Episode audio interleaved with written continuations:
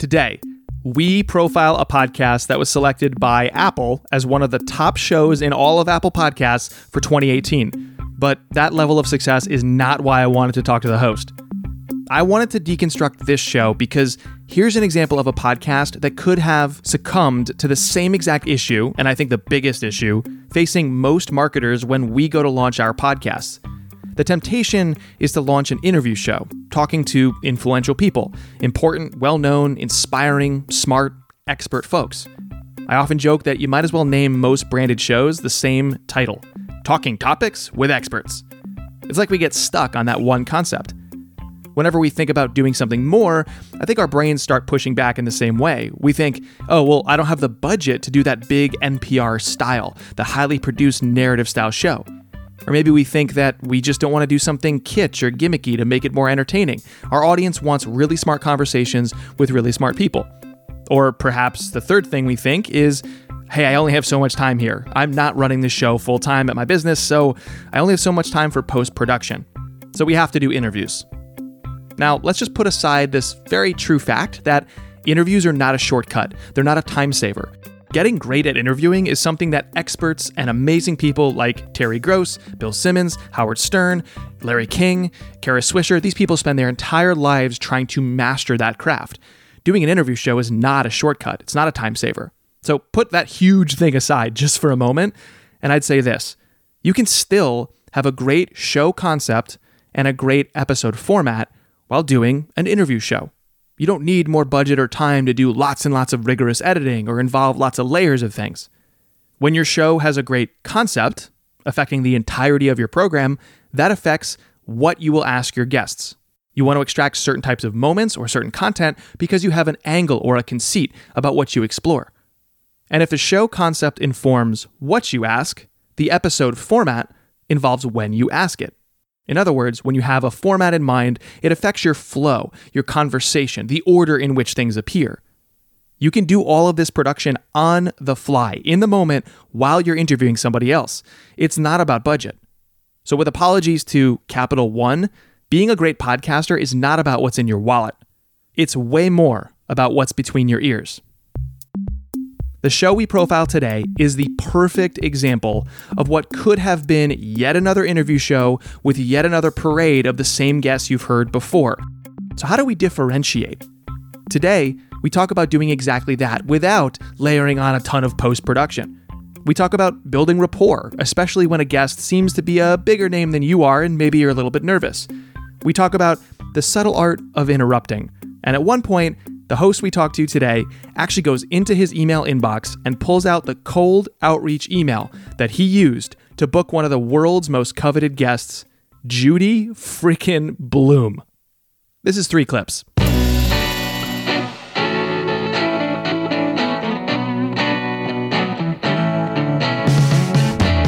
Welcome to Three Clips. I'm Jay Acunzo, and this is the official podcast of Marketing Showrunners. M S R is a media company that covers and advances this huge movement of brands who are making shows. If you're a marketer and you make a podcast or a video show, we're building marketing showrunners dot com for you. Subscribe to join thousands of marketers from brands like Red Bull, Roku, Adobe, Salesforce, Shopify, MailChimp, the B B C, Amazon Prime, and a lot more. That's marketing showrunners dot com slash subscribe. Okay, today we are talking to Neil Pasricha. Neil is a best-selling author. Like literally, he's sold millions of copies of his books, and uh, he's not somebody who just put in their Twitter bio best-selling author to sound impressive. He's literally a globally best-selling author, globally touring keynote speaker, and Neil hosts Three Books. Three Books, in a simple but brilliant twist on the average interview show with an influential person, Three Books looks at the three most transformative books in a person's life. So when you talk to Seth Godin, instead of just hearing his normal interview, he's going to describe those three books. Neil is really on a quest to find the one thousand most transformative books in the world. Now, Neil's done many great things. I mentioned all the books he's sold, the speeches he gives. He's given a couple of TED Talks. That's TED without the X. TED Talks. And he generally is not shy about being on camera or on a microphone. But this is the first time he's behind the microphone as a host. This one is so good. Let's get into it. It's Neil Pasricha from Three Books.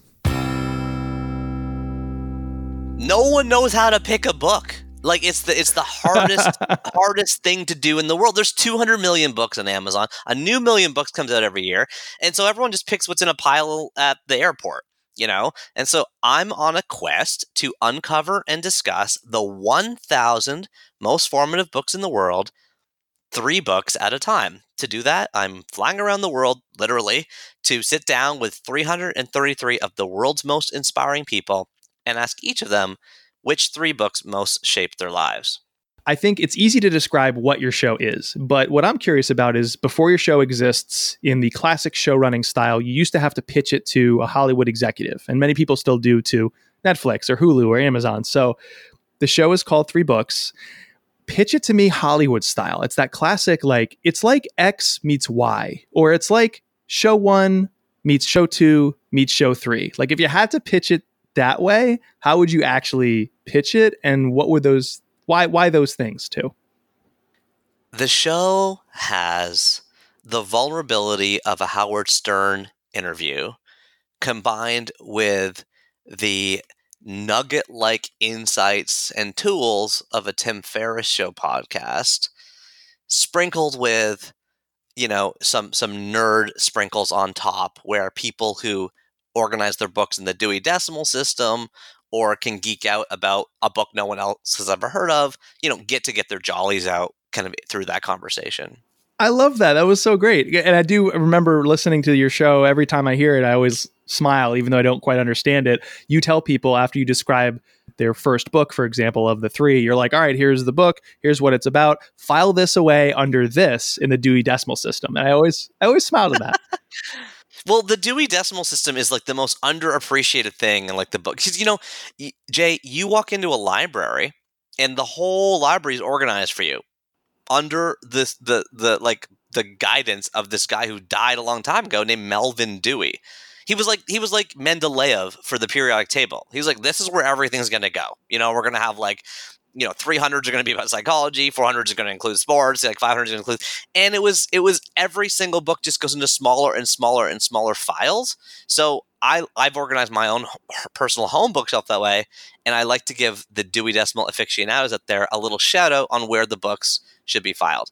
By the way, that also serves the librarian listening population well. Right, right. And you do mention that it's for, in part, librarians and other book lovers and creators, writers, sellers. I love the way you understand who the audience is and what the show is for. The other thing I love that you do is you're really good at packaging it as, yes, it's now a serialized thing, right? So obviously there's a series to it, but there's now like this number over the top, which is you're on the hunt for the one thousand most formative books in the world. It's okay if you can't share this yet because you have something planned. I, I'm not great at math. I was an English major. But if you count out the number of guests you plan on having, and then you multiply those guests by three, you actually fall one book shy of the one thousand. So are we getting yeah. some kind of special final book, or what? How do you how are you going to get one thousand? Well, this is so fun that you asked this question because, first of all, I want to just point out to all your listeners, like, we are alive for a thousand months. People don't realize that. The average person is literally alive for one thousand months. That's the average lifespan. And if you want to talk about how that number can kind of feel important on a daily basis, the average person is also awake for a thousand minutes. That's how much you're awake every day. So I, I think this number one thousand has a lot of frequency through our lives that we don't really see. My first blog was called one thousand awesome things dot com. Partly why I organized this blog, this podcast as a thousand, is because I love the idea that it's finite. You know, I, I don't want, I don't like podcasts or blogs or newspapers, magazines. Everything is infinite. Nothing has an end date or an end point. You know, no t- TV shows just go till they're canceled generally, you know? So I wanted to, I think by keeping something finite, you force yourself to be more quality conscious and quality oriented, because you're always like, I have less and less space to put this in. And as for the number one that sticks out, um, I am actually gestating on a couple of different ways to make that pop, that final book. But um, one of them, I'll just share one idea. I don't know if I'm going to do this. Sure. Is, okay, so we'll have nine hundred ninety-nine books, right? And this, by the way, doesn't the show doesn't end until September first, five fifty-two a.m., two thousand thirty-one.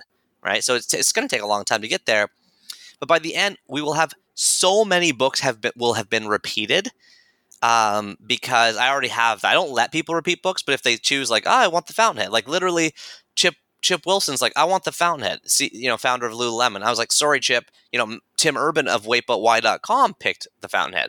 He's like, ah, oh, darn, you know, but then I thought it was, I thought I was done with it. Then Mark Manson's like, how about the Fountainhead? I'm like, well, I just, I just gave that to Tim Urban. And then Adam Grant, no joke, was like, how about the Fountainhead? Like literally everyone, I'm like, what is up with all these like white dudes picking the Fountainhead? Um, So now it wasn't to say that they are all like hardcore, you know, objectivists, you know, they, they just more, it, they, the book was formative to them at one point. But anyway, I was thinking about by the end, maybe I have everyone who's listening to the show at the time vote or somehow input onto the single most formative book in the world, whether that is done through some sort of crowdsource, some algorithm, some new like chip we'll have in our necks by the year twenty thirty-one. I don't know. Oh God. You know, but like there's some sort of uni- some amazing contest or way to sort of ultimately declare a book to be the ultimate most formative book of all time. And I thought that that could also serve as an incredible media hook to get attention and P R on the concept that we just tape.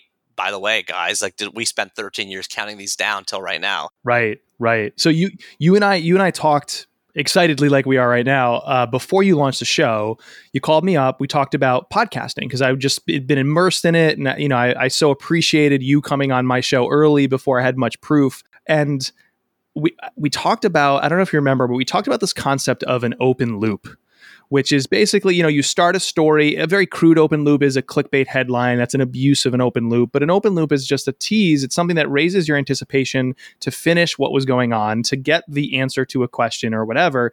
And it's left open-ended until a later point.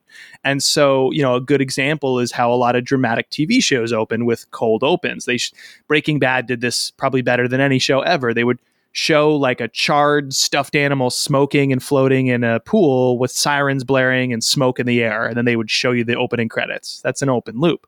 And you're having this march towards a thousand creates mini open loops because you want to know what the next three will be and the next three. And it has this one massive open loop, which is if you figure it out as a listener, wait a sec, this isn't going to add up to a thousand. What are we going to do for one thousand? So I love that because it's, it's very, whether intentionally or not, it created this irresistible open loop.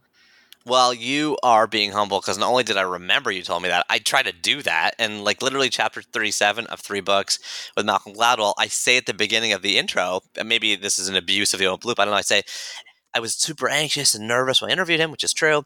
But as soon as I pushed stop on the recorder, he said three simple words that calmed me down. At the end of the show, I'll tell you what those three words are. Like I literally, I do that kind of stuff because I just want people to listen to the end. And then I tell them at the end, he said, and I'll tell you, he said, that was fun. Like that was literally what he said. Like as soon as I turned off the recorder, I was nervous the whole thing. Then I was like, why didn't you tell me that at the beginning? I would have chilled out, but I was so stressed. As soon as I turned it off, he was like, well, that was fun. I was like, oh, he smiled. At the beginning, he like wouldn't crack a face at all. Like, oh, I was like, wow, this guy's okay. not, it's not going anywhere. Yeah, I think it's only an abuse if the payoff isn't there. Like if if you truly won't believe what number seven in the list is, it, you won't believe, right? If it'll blow you, if it actually blows your mind, you're fine with it. But it usually what happens is people are great at the opening of the loop and not great at the closing of it. But you're you're very audience conscious and earnest in your attempt to make something great here. That I have no doubt that when you use an open loop, I'm sure, I'm sure it comes off great. And and while we're on the subject of open loops, I do want to create one right now for listeners, because this is a show about shows, so we'll get meta. I'll admit that I'm doing it. Um, what we're going to do when we play your three clips is we are going to talk about one theme that I see coming through, not only in your life, Neil, but now in your show, is your ability to build rapport and ensure that it's a, free, a free-flowing, like you said, that kind of Howard Stern-ish effect where people kind of forget a mic is there and they just talk. And so many interviews end up like an interview, like a job interview. You know, it's almost like the subject is interviewing for the role of smart person or charming person for the listener. Like, hire me into your lives for the next forty-five minutes because every answer, look how smart I am. And that's not what I get from your show at all. I get this very organic conversation. So we're going to talk in this episode about how that happens. There's an open loop for you. What do you think? I love it. I'm curious to find out. Okay.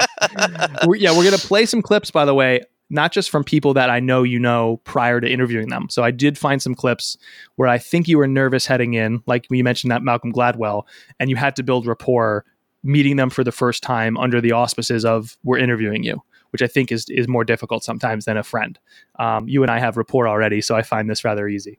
So anyways, there's an open loop for you. Um, it's audio, but you and or the guest often describe where you're sitting, and it, it really provides a nice sense of place, and in a medium that is visual, because you have to plant an image in someone's mind to understand what's happening. And you do such a nice job of that, Neil, of like describing, we're sitting here, to my left is this.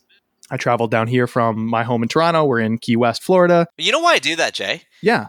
Because I, on the first few episodes of the Tim Ferriss show, which I loved, um, you'd hear like a siren going by or like a dog barking. And Tim would almost say apologetically, like, oh, sorry, I'm at, I'm at a park in, in San Francisco.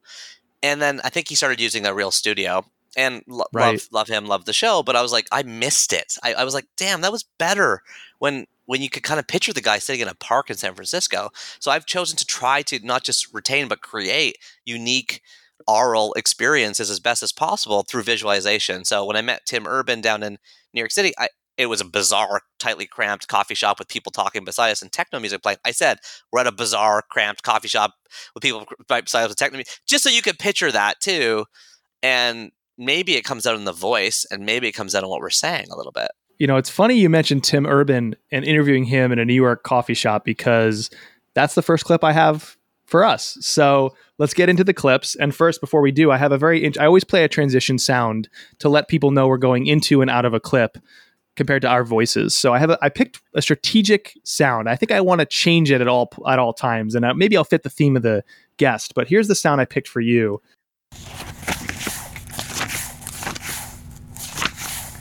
Flipping paper in a book. Yep. How about that? A little customized clip for you. I love it. So clip number one comes from your episode with Tim Urban. Tim is the creator of the unbelievable blog. I'm such a fan of it. I read it all the time. Wait, But Why?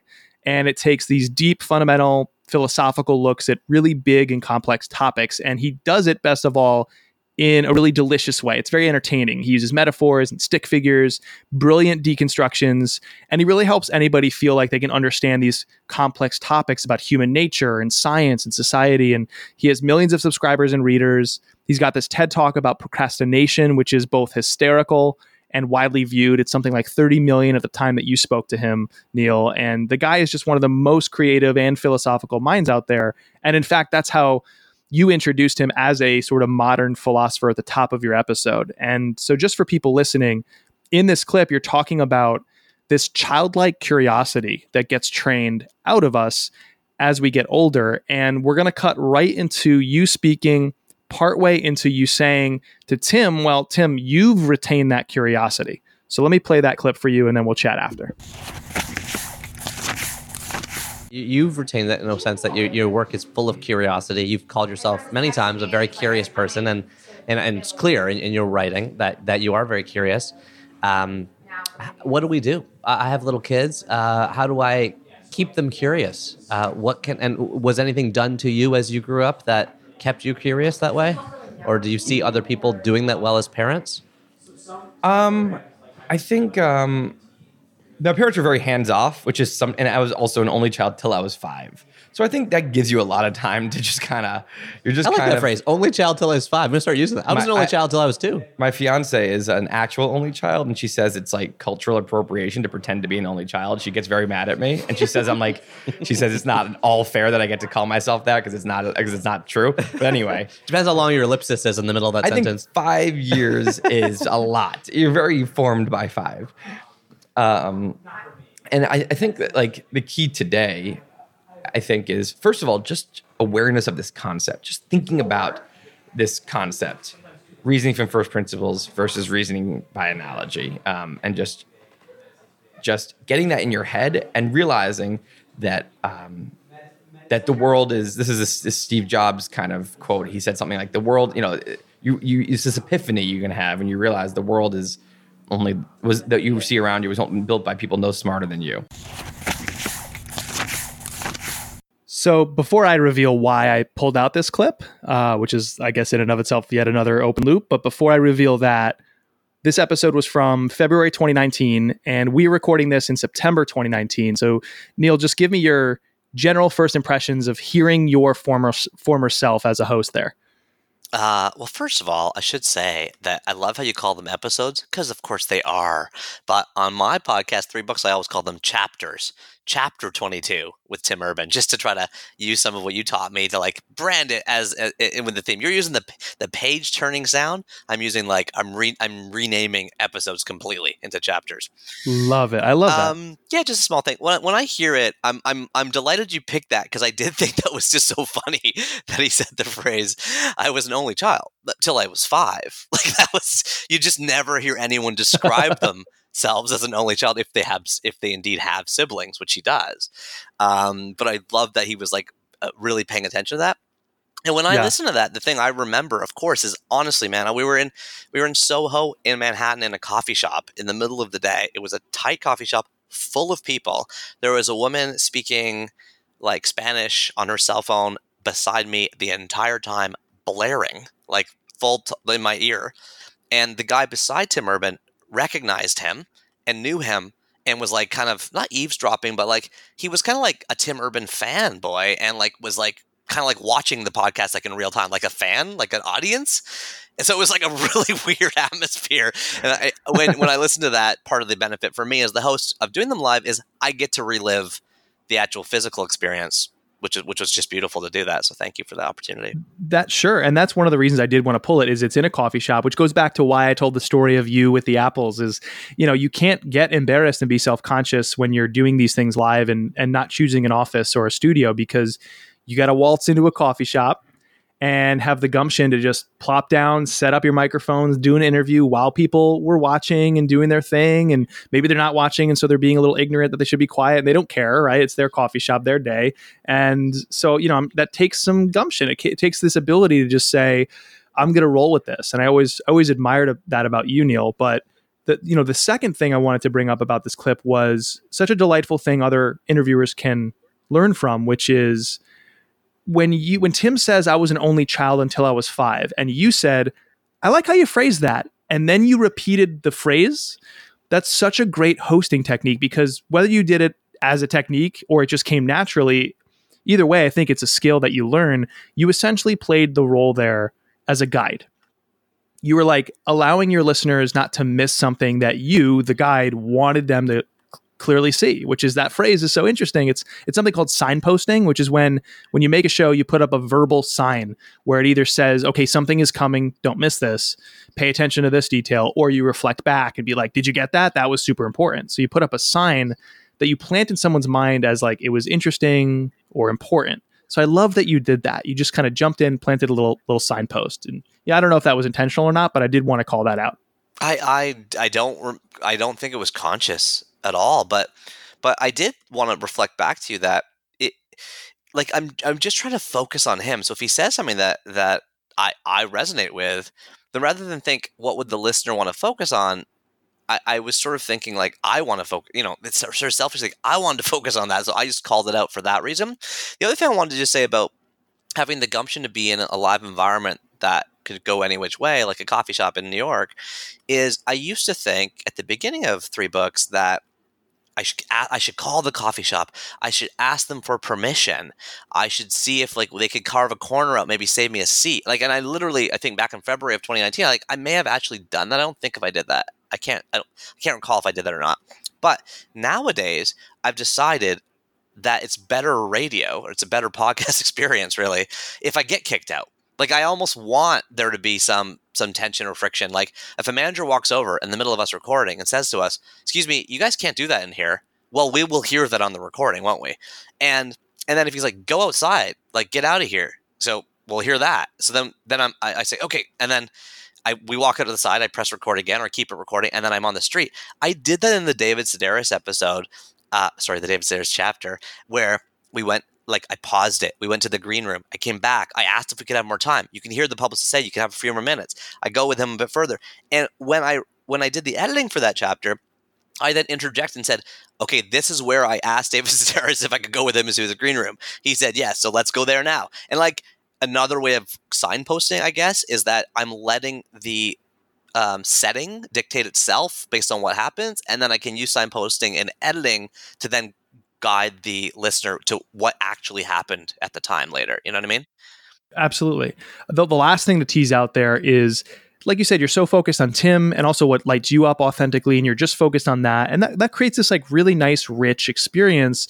It also builds rapport. You know, Tim is somebody who, you know, I interviewed him for my show. I'm somebody who I'm long-winded. Tim is certainly long-winded. He can meander. He has that kind of that brain. It's almost like if you tried to picture it, it's like a detective board full of string and different photos and totally. nodes, right? Because he jumps around a lot, but it's all connected to that's him. How his, that's how his blog posts are. Yeah, it, it's all connected to him, but to you, especially hearing him speak it instead of reading it, it can be tough to, to track sometimes. And and as a host, you know, sometimes that's good, sometimes that's tough because you want to jump in, and his answers are dense and they, they jump around. So it could be, I think it could be hard to get somebody like that just to, just to be and chat and and sort of slow down. But you jumped in and you created this really warm moment that helped further relax both him and the listener and makes him more mindful, helps you focus on something that lights you up so you're more mindful. And and then, you know, then he proceeded with the answer. So I just love that because we, I think we're too hesitant to jump in sometimes and say, hey, I actually authentically really like that. Let me let me talk about that a little bit with you. Or, you know, it's not, I'm interrupting. Whoa, stop, Neil. I want to ask you this question, or, hey, you're not answering my question. It's just what a person would do. You're like, oh, I really like that. And then they're like, yeah, really? Yeah, me too. And then you start to be friends a little bit.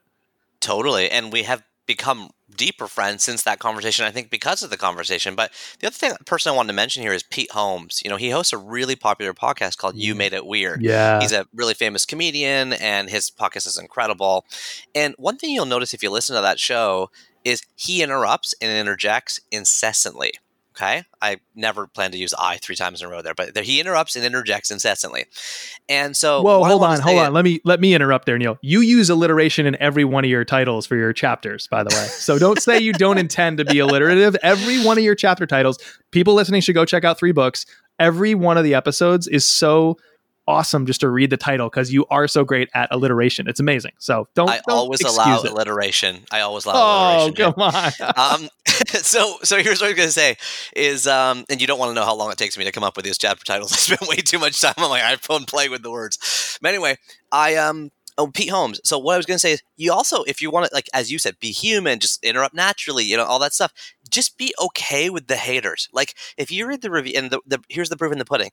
Pete Holmes, you know, like three thousand, four thousand, uh, you know, reviews on iTunes, like a very, very popular podcast, you know, huge listenership, et cetera. If you read the reviews, four out of five reviews, four out of every five loves the show. One out of every five, which is a very, very high percentage. One out of every five, high, is like one star saying, cannot listen, the guy interrupts too much. So I'm saying he's got a very high percentage of people all hating on the one exact thing over and over again. Does it make him change? No. but but I'm just saying, when you are yourself, you just got to be okay with the fact that it's just, you're not going to be everyone's taste. Rather than go for the lowest common denominator, just find your tribe. I love that.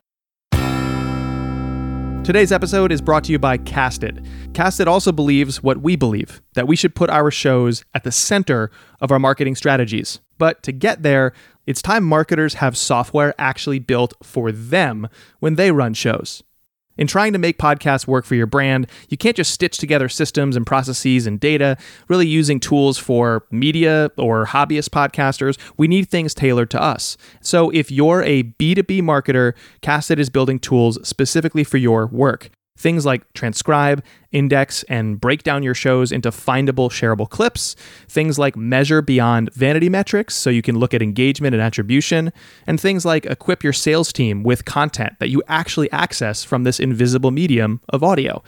Sales isn't going to pour through thirty minutes or forty-five minutes at a time to find the one clip. So if we want to equip our sales teams to nurture relationships, or even just our marketing teammates with endless content efficiencies across channels, Casted is building tools for those purposes. Uh, this is completely off script here. I spent probably a year before launching Marketing Showrunners looking not only at the trend of marketers launching shows, but technologies that are being built for this movement. And there are several in video, but there's really nothing in podcasting. I was shocked. So when I finally came across Casted, I was like, this is amazing. We're actually getting tools built for us, not for hobbyists, not for the media, built for marketers. Learn more about Casted. Go to casted dot U S.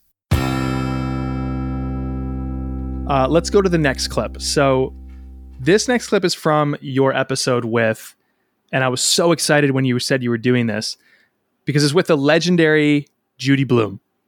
So she's won over ninety awards for her writing, which I learned from your show, ninety awards, unsurprisingly. She's sold actually almost as many millions of her books, eighty-five million. Uh, she's written things like Are You There, God? It's Me, Margaret, which is from nineteen seventy, Tales of a Fourth Grade Nothing from seventy-two. In seventy-three, she followed that up with Deenie. Blubber was seventy-four. It goes on and on. Amazing, mm-hmm. legendary author. So uh, a lot we could talk about here, but first let's go to your clip with the... the one and only Judith Sussman, a k a. Judy Blume. Well, I, uh, I I really appreciate you welcoming me down here, and I've brought with me a thank you. And this thank you is my old tattered copy of Tales of a Fourth Grade Nothing. I was in a group chat last night uh, with my mom, my dad, and my sister, telling them how excited I was to chat with you. And it spawned, I can show you this after the chat, I spawned a huge conversation in the text of my mom, my dad, and my sister telling all of their memories of me walking around the kitchen, reading this book, pretending to be Fudge, saying, pita, pita, no, pita. no, all the lines. And my mom says, she says, this is where you found your voice, Neil. And now today, I'm thirty-eight, I'm interviewing you with my voice on this, the only show in the world by and for book lovers, writers, makers, sellers, and librarians, Three Books. And I, so I want to say thank you, because I wouldn't be doing this if if it wasn't for this book when I was a child. So well, I'm very you. glad that it was special for you. Thank you. Thank you. This was at uh, four twenty, so it's pretty early in the episode. Tell me why you did that. Why did you create that moment? Well, it was really interesting, Jay. So this is chapter four, as you said. Like, it's the, one of the very first chapters I did of Three Books. And um her body language, as I launched into that, dropped completely. She actually was not interested in hearing praise about herself. I think that she gets a lot of that all day, every day. And it was like, I saw her body language and her face default into like, I'm supposed to smile mode. And then even her answer, which you heard, was like, um, I'm so glad it was special for you. And then if you, I think, kept playing it, sometime in the next minute or two, she says, I thought we were here to talk about my books. It was actually a little bit sassy. She's eighty. You know, she can be definitely sassing me around, but she's like, all right, wait a minute. Are we here to talk about my books, not your rat ranting on your books? So I was like, actually, I did it. I don't know if it worked, but I did it because I wanted to. All my guests on my show aren't people on P R tour, doing the publicity circuit, pitching their book. Zero. one hundred percent of my guests are people. And I even say on my website, I do not accept pitches. My my show does not accept you asking to be on it. Bravo. It's only people that I have reached out to, period. That's it. That's the only awesome. thing. Awesome. Right? So I therefore I have an opportunity in the beginning of the show, before we record or right we start start recording, to tell them why. I've re- I've been re- Tim, I've been reading your blog for years. I love Wait But Why. Thanks so much for coming on. Judy, I loved your book when I was a kid. That's why I reached out to you. Thanks for coming on. All I'm trying to do is just make sure they know that this is like, I'm not I'm not like a C N N interviewer getting paid to interview. I'm I'm like actually a genuine fan of their work or their of the, or them somehow, and I just want to make sure they know that, because what I'm trying to do is like constantly increase trust between us so that the conversation can be more vulnerable, deeper, more authentic. And part of the way I do that is to tell them authentically why I'm there, and that begins with me authentically having them on the show for an authentic reason. That's all.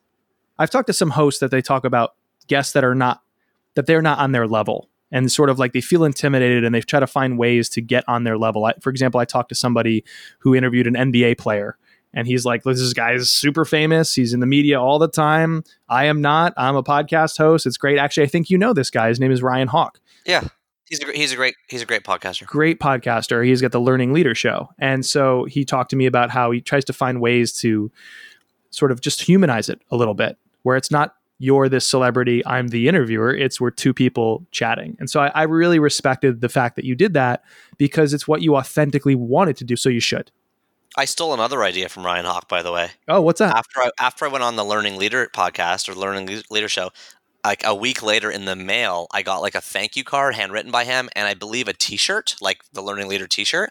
And I was like, wow, that's the first podcast where I, as a guest, received a present for coming on. So now I mail all my guests presents after after they come on my show. So like I mail Judy Blume like my favorite chocolate chip cookies, for example. I've Not, uh, now I feel so bad that I don't do that. Well, I'll, I'll be expecting uh, some really fun. Yep. I'm just kidding. I'm just kidding. Right. But I just stole that idea from Ryan Hawk. And the purpose of it was not to uh, do anything other than say, like, you know what? Like, they're giving me their time, their yeah. I P, their, you know, all that stuff. I don't put ads on it. I could, but I don't. And it's like, it's just, it's a gracious thing for someone to give you an hour, you know what I mean? And record it. So I just, I, I stole that idea from Ryan straight up. Judy probably gets bombarded with interview requests. Certainly, you said she gets bombarded with praise. So how did you get to interview her, especially because this was so early in your run? I, I believe you actually recorded this before you launched the show. So you didn't even have that, you know, I'm sure you had some great guests you could cite to her, but you couldn't share with her an episode, or maybe you did behind the scenes that says, look, this is how it sounds. It's different. It's awesome. It's a prestige vehicle. Also, we have all these downloads and people, like, you have no proof yet. So how did this actually come together? Do you want to read my cold pitch email? Yes. Okay. Okay, here it is. And I have not read this uh, since I sent it, so I have no idea how embarrassing this is going to be. So the first question you're probably wondering is, how did I get her email? And I think what I usually do is I go to their website and I guess it. So her website is judy blume dot com, so I like guess what the iteration might be before that. You know what I mean? Like her domain. So I said, hey, Judy, my mom says imitating fudge in Tales of a Fourth Grade Nothing was my first artistic performance as a child. I would read it to my sister in the bathtub and still have my torn and I still have my torn and tattered copy. Today, I'm the New York Times bestselling author of five books, including The Book of Awesome, which has sold over a million copies. And my artistic performances, all inspired by fudge, include a couple TED Talks and over fifty speeches a year. The reason I'm writing you a note is because I host a new podcast called Three Books, where in each episode, I hadn't called them chapters yet, I uncover and discuss the three most formative books of an inspiring individual. It's the only podcast in the world by and for book writers, makers, sellers, lovers, and librarians. Would you be willing to be a guest? I am happy to come to you and do it entirely around your schedule. It would honestly be a huge dream to meet you and talk about which books shaped you. Sample guests include Seth Godin, Gretchen Rubin, Tim Urban, dot, dot, dot, and hopefully you, exclamation mark. Thanks for considering it, Neil. P S. Are You There, God? It's Me, Margaret was the f- most formative book of my last guest, dot, dot, dot, who owns five copies, including a framed and signed original dust jacket, exclamation mark. I heard back from her team, not her specifically, but her assistant within six days, um, saying, hi, Neil, thanks so much for your warm email to Judy. I'm so sorry to disappoint you, but I must send Judy's regrets. She's the driving force behind this, and she can't do it. Okay, so I got a rejection, actually, Jay, to answer you. And then I, um, you know, she's opening her new bookstore in Key West, Florida, and she works there twenty-four seven. Due to her new career, she hasn't been making any future commitments. The bookshop takes every minute in the day. Thanks again for thinking of Judy. Okay. Then I reply. So this is, I think, where most people would stop, right? You just asked, and then you got rejected. You're done. You're out. Like, they just said no. They didn't just give you a no reply, which, by the way, is the most common no. The most common no I get is no reply, right? Gretchen Rubin has a famous phrase that's, um, uh, yes comes right away, no never comes. You know, I love that phrase. It's so true. But in this case, I actually got a response, and it's no. So then I write back, hey, I completely and totally understand, and I have a crazy idea that may help her book, you know, her bookstore in Key West as well. On April third, I am doing two interviews, um, with Dave Barry, another inspiration as a grown up, and then your fellow book owner, the amazing Mitchell Kaplan. So, like, Mitch, Mitchell Kaplan, I, I did the research and no, he owns the bookstore chain that she owns a bookstore in. So it's like, I'm interviewing him at Coral Gables, which is outside of Miami, on this date. On April fourth, I'm giving a speech in the morning to Volvo, and I put in brackets, they're paying for my trip. I'm trying to tell her that, like, I'm not going out of my way here. So, like, I'm getting paid for travel, and I don't fly home to Toronto until late that night. I looked at flights, and I can actually get to Key West around one p.m., and I do not need to leave Key West until seven p.m. So are you ready for my crazy idea? May I interview Judy in the Books and Bookstore, her store, on April fourth, anytime between two and five p.m. As you know, it would be a huge dream for me. Da, da, da. Um, if any, if my excitement has caused me to overstep or impose, I will humbly apologize and take a step back. It would not be the first time. I get excited a lot. Please know this all comes from a very earnest and honest place. Thank you so much for considering it. And by the way, Judy's assistant responded four days later, four days where I heard nothing and figured it was over. And she says, hi, Neil, sometimes the crazy ideas will work out. Judy can do your interview with you next Wednesday, April fourth, pending your flying arrangements, but she must leave the store by three thirty p.m. due to previous commitments. Please confirm. Boom, boom. So heck yeah, I booked a flight from Miami to Key West and back within hours of each other, flew down there, you know, went from there to the store. I knew I had twenty minutes with her. I think she let me go half an hour and took off. And then, then it's always easier to get more guests when you have a guest to tell you, to tell that you had on. All right, let's go to the, the third and final clip. Quick story. The first time we met in the real world, I was speaking in Toronto and we'd had that uh, interaction on my show. And I reached out and said, hey, I'll be in town. And in our time spent together, which I remember fondly, I, I learned something about you that I think maybe is serving you well on your show. We went to brunch at this awesome place in Toronto where you live. And yeah, um, Bar Raval. Yep. And, and we walked around the city and talked for a while and talked about our craft of speaking and talked about writing and your career and mine, et cetera. You were very helpful giving advice. And then we saw a grocery store. I have no memory. I have no memory of this. Interesting. so- these are both, these are both open loops, by the way. And how, how, mun- how mundane can a great open loop be? Then we saw a grocery store. That's a good one. Right now, listeners are like, what the hell? Who cares? Why Why is this interesting? Tell me more. So anyways, we saw a grocery store. You went in, you're like, I'm going to buy some apples. Jay, you ever have this type of apple? I had no idea what you're talking about. You, you walk you walk in, you buy this bag of apples, and we walk out and we're just chatting. And like you, you there's some people on the street and you're like offering one here and there apples. You're just like, hey, you want an apple? And I was like, wow, like this is a guy who doesn't seem to get embarrassed when he interacts with other people. Like you just put yourself out there, it seems, and and happily and in a friendly fashion, in a way that doesn't put people off. You just put yourself out there. You don't seem very embarrassed. And I feel, I feel like that's so useful when you create the kind of show that, that you have, which is you're doing it in person. So you don't know what they're going to be like face to face. You don't know what environment you're going to find yourself in. You just kind of have to go with it and stay true to your friendly self. And I remember the last moment where we parted ways in Toronto, you called, I think, your book publisher, maybe. And you're like, hey, I'm outside your office. I just bought some apples. You want some? Let me come up and chat.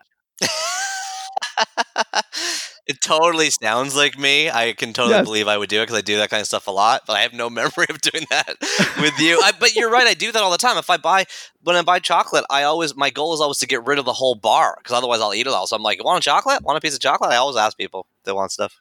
So for the final clip, I was looking for an episode where you had to remix the format, where you either had to or you tried to, just to change things up, keep it refreshing for you and for your listener. And one really easy way to do that is I just looked at the title of the episodes as a starting point, because usually you start with the name of the person and then you say something alliterative, which is awesome. And we talked about that briefly.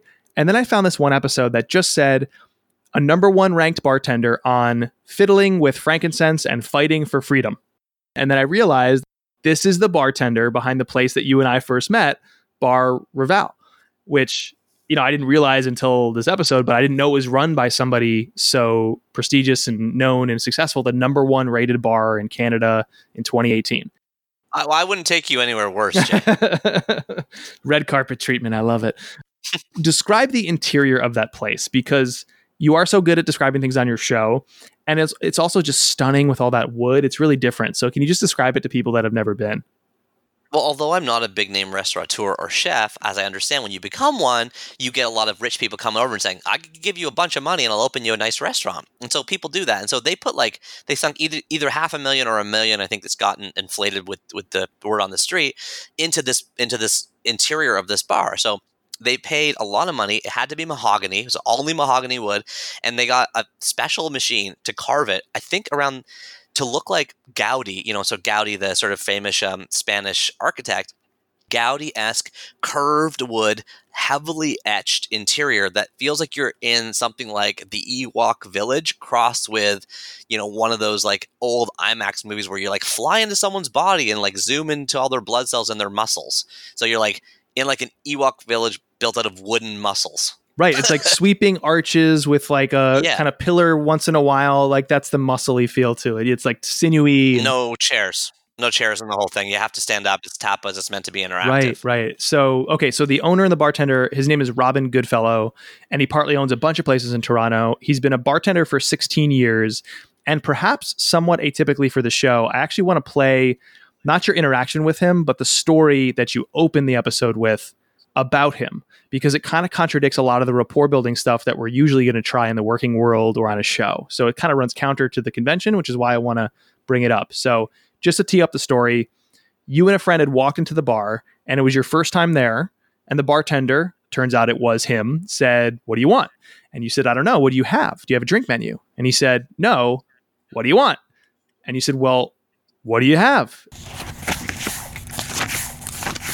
He's like, no, what do you want? And I'm like, kind of, I'm a bit stunned. You know, I'm with, I'm with my friend and, and uh, I'm like, I'm hoping, I'm trying to order a drink and he's just like not letting me. And so I'm just like, I, I don't know. I don't want something sweet. You know, I don't want something sweet.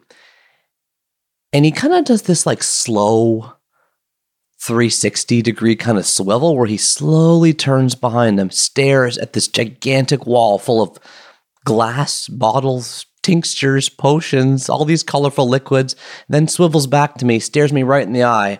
And with like this, this sort of tongue in cheek, but like this ferocious intensity, he's like, does it look like a fucking sweet place to you? And I'm I'm taken aback. I mean, this guy's swearing at me. I mean, I'm just not trying to get a drink. You know what I mean? I'm like, I don't, I don't know how to, what are you, what are you telling me, sir? I'm like, tell me what, I just want a drink. How do I get a drink? He's like, you tell me what you want. And I was like, well, I don't know what you have. He's like, tell me what you want. There's no such thing as a sweet drink. Every single drink in this whole menu is is balanced. It's this way, is that way. You know, it, it's it's not it's not, it's not just like, you can't just say not sweet. You have to tell me what you want, what you feel like, what you want to, what kind of night you want to have. How did that story end? Because clearly you're not necessarily loving that experience. And then you tell him, all right, I'm thinking about these traits. So how did this story end up? Yeah, he like swore at me. He was like, he was like, you know, I, I finally like, you know, gave in to this idea that this guy like wanted like, to force me to like order by, I guess, adjective. Like he wanted me to order by mood. Like I didn't, I don't know how to use your menu, sir. Like I don't know how to order here. And he's like, tell me what you want. So I was like, okay, man. I just like threw it down. I was like, okay. Um, I want something that makes me feel optimistic. I want to be refreshed. I want to have energy. I want to have a little pep. And I like went on this like little rant about how I want to feel. And he said, that's what no one fucking does. And what everyone should do. And he like swore at me. And, and I was like, whoa. But he then proceeded to create a drink that, I'm not joking, and people don't believe me when I say this, actually literally tasted like every adjective I just articulated. I, well, that, yeah, again, the reason I wanted to play this was, it sounds so off-putting. Like we talked about, make them feel welcome and warm and human. And we have all these like uplifting things we've talked about today. And, and this guy did the opposite of all that. And you loved him so much that you invited me to that place immediately when I said I was going to be there. You go there a lot, I'm assuming. You invited him onto your show. So now you're publicly associated with the guy. So clearly there's not just one way to build rapport. Like what is it about that challenger style that you kind of respect it? Well, first of all, him and I have talked about this a number of times since. He insists that he wasn't as strong as I make him out to be. But when I tell to other people, they're like, yeah, that that kind of that could be him. Um, and he says to me a couple things. One, he's I would not have challenged you if it didn't seem to me that you wanted to be challenged. Part of what they're doing at Bar Raval and why this bar is so successful is that they are curating an experience for you. If you come in with a bunch of people and you want to have a loud night with no interruption, the waiter will be, or the server will be extremely like, demure and like, you know, you really won't see them. If you're like coming solo and sit at the bar and you like see them all antsy and you're trying to work something through, they'll chat you up and like get it out of you. Like they, they curate an experience. And so he was curating for me an experience I wanted, which was he could sense in me that I wanted to go. I wanted to be challenged. And I like being mentally punched in the face. Like I, I say that a lot, but I like, I like when someone says to me, Neil, you're thinking about this all the wrong way. Here's exactly how you should be thinking about it. And they lay it out there in a thoughtful and intelligent way. I love that, Jay, because unfortunately, and you know this, one thing that happens is you have even like a modicum, if I'm saying that word correctly, and I don't know if I'm right, I am, even a tiny amount of success is suddenly you're living, you are living in an echo chamber where such a vastly, like I went through elementary school where fifty percent of the feedback I got was positive, fifty percent was negative. I lived at home where fifty percent positive, fifty percent negative. And suddenly after my blog got popular, my book got popular, I'm like living in a world where ninety-nine point nine percent of the feedback is positive. And so if I don't source out and create and try to find challenging people to challenge me strongly, then I won't get that and I won't grow and improve like from feedback. So whenever someone really steps to me and like really like, as I call it, intellectually punches me in the face, like really, really says you're doing this all wrong, I love that. You had this initial stab. This is your first podcast and it's come along so nicely and you have such joy when you do it, I can tell. I, I certainly love listening to it. I hope it continues to help you with your creative endeavors, your fulfillment, moving books and speeches, whatever goals you have for it. But I'm get, along the idea of improvement, what's one thing that you wish you could go back in time and tell yourself when you started? And what's one thing that looking forward, you want to try to get better at? Well, you know, you and I both have talked a lot that it's important to pitch your or attach yourself to one word. So like my website's called one thousand Awesome Things. My book, my first book's called The Book of Awesome. My new book is called You Are Awesome, right? It's all about resilience. But here I have a podcast that has no mention of that word. And so I just think it's it's harder for people to know that it's me or associate it with me, and that's fine. But I think it would have been easier to gain footing and to gain fans if people were like, when they're scrolling through whatever it is, Stitcher or whatever they're looking through, to be like, oh, it's that guy. So the world is just too busy and too loud and too frenetic to not be anything but, you know, your simple and most two-dimensional and branded self, unfortunately. And the opposite of that is that that flattens you as a person, and it not dehumanizes you, but it makes you overly simple. So I wanted to be something different. At the same time, I wrestle with that because I just know if I'd called it like Awesome Podcast or the Awesome Books, like I would have had way, and I had the logo, and it just, I know I could have launched it way easier. I've put myself through a lot of hard work, and maybe it would be way bigger if I had just used like the brand that I'm already known for. If you look at your performance as a host, what's something that if you just made one simple thing, you'd be a little bit happier with your performance over the next twenty plus episodes? Almost everything, Jay, comes down for me to preparation. Um, so uh, instead of putting forty hours in to prepare for a conversation, I wish I put fifty or I wish I put sixty, because I'll stumble upon something and I'll be like, I wonder if they're thinking this or if they already know this, and I won't know the answer. And so I just read Howard Stern's book, um, Howard Stern Comes Again, which I highly recommend. It's essentially just a summary of his two dozen best interview transcripts in the last forty years. That's all the book is. And it's fascinating to read because you also hear how he prepares for it. And he puts like forty hours of work in and keeps things on his bedside table. And I do the same thing. So before every podcast I do, I spend essentially an entire day wandering around un, you know, untethered, thinking about the person. Having read all their stuff, their three books, I think about what I could ask them or where the conversation could go. I try to vision where I could take it. So I'm putting a lot of time in, but if I could do more, that would be a lot better. If I had a research team, if I had a research assistant, if I had like, you know, if I, if I had a Howard Stern like industrial complex where like people could be feeding me, like I'm I'm putting myself through the meat grinder of preparation for myself, but I, I wish I was way better prepared before the interviews. Neil, I think you're you're driven, you're generous, you're you're creative, you think differently about this stuff, and it's it's a pleasure to not only understand your show better, but to also know that you're out there in this small but growing community of people running these shows. That uh, it's it's good to know that you're you're trying to pave new paths. So thanks for doing this. You created this. Uh, this show wouldn't be what it is without you. You have consulted on it with me. You have I've run it by you for like the years leading up to it, and you are the master when it comes to creating beautiful art. So thank you for all your wisdom and for helping me create this this uh, podcast.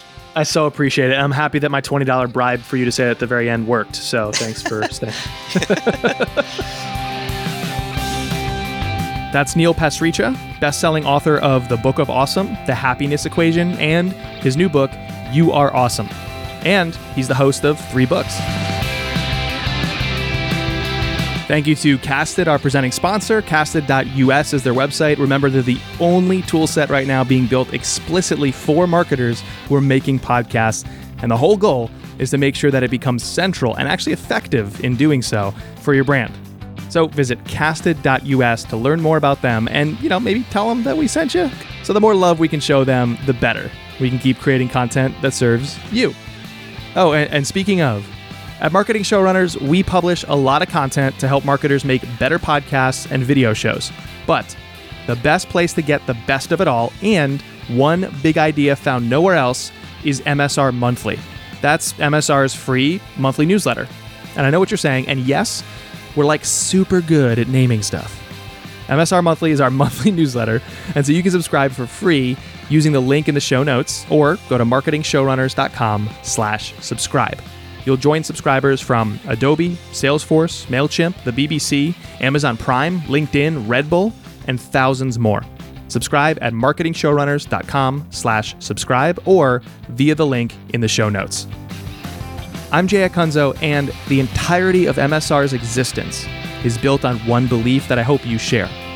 Great marketing isn't about who arrives. It's about who stays. Thanks for staying with me.